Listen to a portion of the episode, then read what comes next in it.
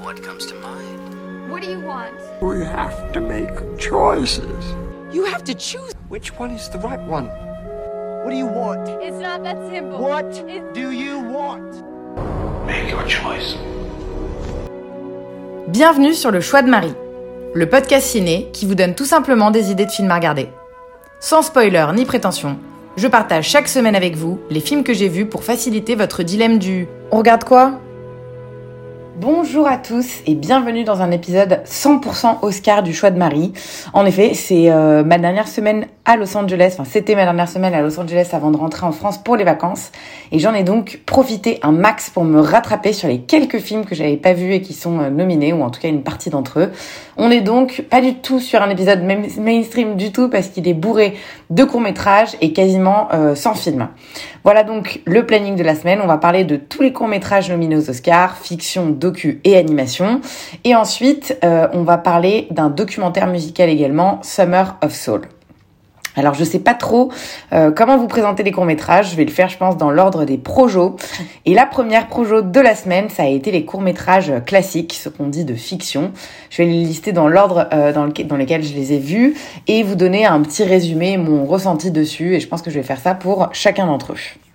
Le premier euh, court métrage de fiction, ça a été un film danois qui s'appelle On My Mind et qui raconte l'histoire d'un homme triste qui se rend dans un bar en pleine journée pour boire un verre, mais aussi et surtout pour chanter une chanson sur leur jukebox karaoké. Très simple, mais hyper poétique comme film et qui raconte au final une superbe histoire. Je suis complètement euh, rentrée dedans. Les personnages sont tous euh, crédibles et très très bien écrits. Euh, c'est vraiment efficace comme histoire et ce en seulement euh, 18 minutes. Un grand grand oui pour moi, je vous le recommande chaudement. Le second vient des US et c'est celui que j'ai le moins aimé. Il s'appelle Please Hold et raconte l'histoire d'un homme qui est arrêté par la police de façon euh, totalement injustifiée. Sauf que le film se passe dans un futur où tout le gouvernement euh, et euh, finalement en fait tous les fonctionnaires sont remplacés par des intelligences artificielles, des sortes de robots, et donc impossible pour notre héros de parler à un autre humain à propos de cette erreur. Le concept est franchement ouf, je vous le conçois et j'ai même été franchement en haleine pendant tout le film, mais j'ai trouvé la fin et notamment euh, la chute absolument nulle et j'ai pas réellement en fait saisi l'enjeu et le message du film. C'est pas hyper clair ou en tout cas euh, pas assez fort ou pas assez clair pour moi. Ça m'a un peu fait penser à un épisode de Black Mirror un peu bof. Voilà, il y a clairement euh, mieux je trouve sur ce sujet un peu dystopie dans le futur. Le troisième, c'était mon préféré. Venu de Pologne, il s'appelle The Dress et raconte l'histoire d'une femme de chambre naine qui est mal dans sa peau et qui a enfin un date avec un des clients euh, réguliers de l'hôtel où elle travaille. On voit en fait les préparatifs du rencard euh, dans le film. Je sais pas si on a encore le droit de dire rencard, soit dit en passant. Est-ce que je suis juste vieille? Bref, c'est vraiment une merveille de court métrage, euh, tant du point de vue narratif, euh, au niveau de l'histoire, je veux dire, que de dans la galerie de personnages qui y sont présentés, ou encore la photographie qui est tout simplement sublime. J'ai été subjuguée de A à Z, et pourtant c'était un des plus longs, 30 minutes. Une merveille à découvrir absolument, The Dress. Avant-dernier, en provenance du Royaume-Uni, ça a été le plus connu de tous, je crois. Il s'appelle euh, The Last Goodbye et il a été produit et écrit euh, par Ahmed qui joue également dedans. Il raconte les préparatifs de mariage d'une famille indienne chez eux dans leur maison euh, au UK euh, qui se retrouve pris d'assaut par un groupe de néo-nazis. Hyper choquant, très très graphique et un sujet euh, clairement d'actualité avec le Brexit et la montée de l'extrême droite un petit peu partout en Europe.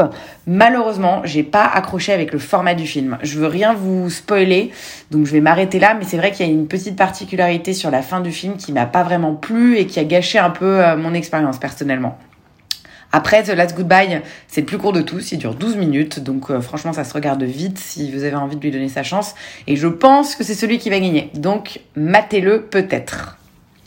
Le dernier euh, de fiction est suisse et kirghistanais, il s'appelle Take and Run et raconte l'histoire d'une jeune fille de montagne qui rêve d'aller à l'université euh, à Bishkek dans la capitale kirghistanaise, tandis que sa famille ne souhaite qu'une chose, qu'elle se marie et qu'elle reste dans son village natal. On suit l'expansion de cette jeune fille qui va être semée d'une grosse embûche. J'en dis pas plus parce que c'est, ça va être un spoil, mais c'est clairement un, un choc culturel ce film, euh, une, une histoire qui fait froid dans le dos et qui semble bien bien loin des pressions euh, parentales que l'on connaît en Occident. Le film est bien, bien, euh, il, il est efficace, un film qui est bien écrit. Je dirais juste qu'il est un peu old school autant dans son histoire que dans sa mise en scène. Ça manque un peu de modernité et de dynamisme, mais euh, voilà, très bien si ça met un petit peu de lumière sur un problème euh, qui est tristement toujours d'actualité. Voilà pour cette fiction, le polonais en favori dans mon, dans mon opinion, enfin pour moi, même si je pense que Riz Ahmed l'emportera. On passe au docu que je suis allée voir mercredi. Euh, idem, je vais en parler dans l'ordre dans lesquels je les ai vus. Le premier, c'était Audible, documentaire Netflix sur une équipe de foot US dans un lycée euh, pour enfants sourds. Exceptionnel. J'ai vraiment, euh, j'ai pas d'autres mots. Déjà, l'histoire est touchante. Ça, bien entendu, c'était un sujet qui était entre guillemets facile. Mais la mise en scène est vraiment remarquable, très très immersif, ce qui rend le film d'autant plus impactant. On vit en fait ce que vivent ces jeunes sourds. Euh, et ce qui est du coup bien évidemment assez difficile et assez euh, peu commun au cinéma. Plusieurs séquences nous permettent vraiment euh, de voir la vie telle qu'ils l'aperçoivent et j'ai été vraiment bluffée tout du long et je vous le recommande vivement. Il y a moyen qu'il gagne. Il est dispo sur Netflix en plus.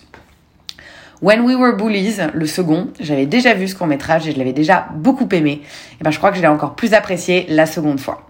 Une coïncidence amène le cinéaste Jay Rosenblatt à retrouver euh, sa classe de CM2, certains élèves comme des professeurs, et il décide d'examiner leur mémoire et leur complicité euh, dans un incident d'intimidation, euh, intimidation, le bullying, survenu il y a 50 ans. C'est le plus authentique de tous ceux que j'ai vus, qui est très très original dans sa narration et dans le montage avec des séquences d'animation dedans. Un énorme coup de cœur aussi pour celui-là. Troisième court-métrage, Three Songs for Benazir. Le troisième docu est le seul court-métrage non américain de cette sélection documentaire. Il vient d'Afghanistan et raconte l'histoire d'un jeune marié afghan vivant dans un camp de réfugiés. Il a du mal à concilier son rêve de s'enrôler dans l'armée nationale et ses responsabilités familiales. Déception pour moi sur celui-là. La photographie est très belle, mais c'est vrai que j'ai eu du mal à trouver les personnages attachants euh, et j'ai du mal à trouver un peu d'exotisme en fait dès que je vois ce genre de truc euh, au Moyen-Orient je je sais pas, euh, peut-être parce que je suis libanaise, je sais pas, mais j'ai du mal en fait à trouver ça exceptionnel comme histoire. Je suis étonnée qu'il soit dans la sélection, mais voilà, peut-être que ça, ça plaît toujours ce, ce milieu, le Moyen-Orient, la guerre. Il est dispo sur Netflix si ça vous tente et il dure que 20 minutes, donc ça va assez vite. On enchaîne avec euh, le quatrième qui s'appelle Lead Me Home, encore une incroyable découverte de cette projection. Euh, le film suit la population euh, SDF de Californie qui ne cesse d'augmenter avec la flambée des prix de l'immobilier sur la côte ouest. Et le film présente cette crise humanitaire au travers d'histoires poignantes de SDF. Celui-là, il m'a tout simplement fendu le cœur. Il y a des histoires et des témoignages qui sont vraiment trop tristes euh, presque insupportable à écouter. C'est un sujet qui est dur et qui, à la base, n'est pas forcément mon sujet de prédilection. Enfin, dans tout ce qui peut être cause humanitaire, c'est vrai que celle des SDF, c'est pas celle qui est la plus haute dans mon cœur, mais je sais pas, il y a, y a, énormément d'humanité dans les portraits de ces personnages et j'ai été euh, extrêmement touchée et surtout je trouve qu'il est d'une justesse rare parce qu'on comprend les, les riverains en fait qui craignent pour la sécurité de leur quartier, mais en fait ils sont censés aller où? Euh, c'est SDF. Il y, a, un vrai problème là-dessus aux États-Unis euh, avec la drogue. Enfin, je trouve que c'est encore, ça va encore plus loin qu'en France. Et je pense que c'est important de le voir ce documentaire. Et il est dispo sur Netflix en plus. Euh, donc regardez-le vraiment. Il s'appelle Lead Me Home. Dernier docu de la sélection, le plus gay de tous, parce que c'était vraiment euh, jusqu'à présent à peu près 2h30 euh, assez plombante sur des sujets difficiles. Et ben là, on a eu un petit rayon de soleil qui s'appelle The Queen of Basketball et qui retrace le parcours de la légende du basket Louisa Harris, une femme qui est vraiment euh, pétillante, pleine d'humour, de répartie et de cynisme, le tout avec vraiment une humilité renversante et c'est une femme au grand cœur. On y parle en fait de la place des femmes dans le sport et du dilemme carrière-famille, donc des sujets qui sont pas forcément faciles, mais elle, elle, elle je sais pas, elle, elle, en, elle en parle avec un, sourire, un optimisme et voilà, beaucoup de joie et de gaieté de cœur. Donc euh, c'est vraiment une, bouffée d'air frais et d'optimisme. Je pense que j'en avais besoin à la fin de la projection. Euh, c'est vraiment un personnage unique cette femme et très touchant. Donc je vous invite à découvrir ce documentaire du New York Times. Voilà pour les docus. Euh, difficile de choisir un gagnant honnêtement pour moi. J'ai vraiment aimé quasiment toute la sélection.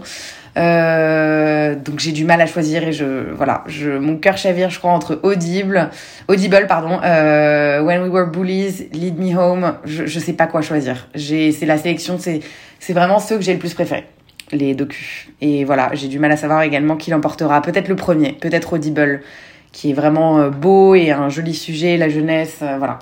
Plus que deux semaines en tout cas avant de savoir. On termine, euh, en termes de courts-métrages en tout cas, avec les courts-métrages d'animation qui ont occupé mon jeudi après-midi. Cinq courts-métrages à nouveau. Le premier, euh, Robin Robin, vient du UK et du fameux studio de stop-motion Hardman, à qui on doit Wallace et Gromit et Chicken Run. Il raconte l'histoire de Robin, un petit oiseau qui a été élevé par des souris et qui du coup ne se sent pas toujours à sa place, surtout lorsqu'il rencontre Macpie, qui est un autre oiseau, et qui lui explique comment ça se passe la vie quand on est un vrai oiseau. Absolument adorable ce film, très touchant, avec un joli message sur la quête d'identité. Je recommande à tous, euh, avec ou sans enfants. Il est dispo sur Netflix sous le nom de Ruby, tombé du nid euh, en France, et il y a de grandes chances qu'il gagne. Franchement, il a de grandes chances qu'il gagne. Armad, c'est... Voilà, ils sont juste très très très forts. Le second, je dirais qu'à partir de là, c'est quand même moins pour enfants. Euh, on est plus sur des films d'animation pour adultes. Le second euh, est encore un peu à la frontière entre les deux. Il s'appelle Box Ballet. C'est un film russe et il raconte l'histoire d'amour entre un boxeur et une ballerine. Et on voit en fait le contraste intéressant entre ces deux mondes qui se rencontrent. J'ai trouvé les dessins très beaux et euh, j'aime beaucoup les courts-métrages sans parole. Ça rend les choses en général plus poétiques et moins évidentes. J'ai trouvé que c'était vraiment un joli moment à nouveau. Le troisième, ça a été mon préféré pas pour enfants du tout, mais vraiment très très drôle. Il s'appelle Affairs of the Arts, euh, l'art dans le sang en français, et il est anglo-canadien. Difficile de le décrire, mais on suit en fait l'histoire de Beryl, une ouvrière d'usine de 59 ans qui est complètement obsédée par le dessin et qui nous raconte l'histoire de sa vie. Dessin hyper atypique et histoire totalement barrée. J'ai vraiment adoré. Il est dispo sur YouTube gratuitement. Tapez juste Affairs of the Arts sur Google et vous le trouverez. Moi personnellement, ça a été mon préféré. J'ai honte de parler du quatrième film d'animation qui s'appelle Bestia et qui vient du Chili, auquel je n'ai absolument rien compris. Sans parole, ni texte, ni interaction, il était euh, très dérangeant visuellement. En fait, c'est du stop motion à base de poupées de porcelaine, euh, donc euh, qui bougent pas trop. donc dérangeant visuellement, tout autant qu'au niveau de l'histoire qui en fait juste semblait bien glauque. Mais je n'ai rien compris en le voyant. J'ai fait des recherches ensuite, parce que c'est extrêmement frustrant d'être à ce point-là perdu dans un film. Il euh, n'y a rien de, de, plus frustrant, en fait, je trouve. Euh. Et en fait, il s'agit de l'histoire de la vie d'Ingrid Olderock, qui est employée par la police secrète de la dictature de Pinochet pour briser des âmes d'opposants en leur infligeant des tortures sexuelles par des chiens qu'elle avait elle-même dressés. Donc en fait, c'est une histoire vraie. Euh, qui a été portée à l'écran dans un film d'animation, mais il n'y a pas de contexte. On nous dit pas que c'est elle. J'ai vu des signes nazis, mais je ne comprenais pas. Enfin, en fait, je manquais énormément de contexte pour pouvoir euh, profiter de ce film. Je pense que je le re remettrai bien, mais euh, voilà, là en tout cas ça a été vraiment pas un moment agréable du tout. C'est pas inintéressant en soi, mais j'avais aucun moyen de savoir qu'il s'agissait de tout ça lors du visionnage, donc ça reste un flop pour moi. Il est dispo sur le site d'Arte, je vois ça en France, cela dit, si vous avez envie de le voir. Le dernier film est espagnol et s'appelle The Windshield Wiper. Il vient euh, répondre à la question qu'est-ce que l'amour? de façon assez moderne. Les dessins sont un peu en mode euh, performance capture, euh, pas sûr que ce soit le cas mais ça y ressemble beaucoup en tout cas. Assez en ligne avec l'air du temps, donc plutôt plaisant à voir mais assez anecdotique pour moi. Je pense que il y a peu de chances que je m'en souvienne bien bien longtemps. J'ai réussi à le trouver sur YouTube si vous avez envie de lui donner sa chance. Cela dit, le titre Windshield Viper fait en fait référence au swipe droite-gauche sur Tinder. Voilà euh, pour les courts-métrages d'animation.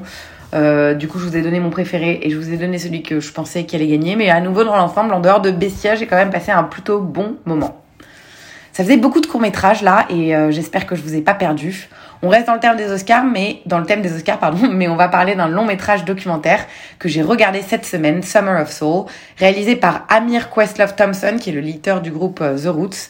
Il s'agit de son premier film en tant que metteur en scène et il l'avait euh, annoncé il y a un an lors de la cérémonie 2021.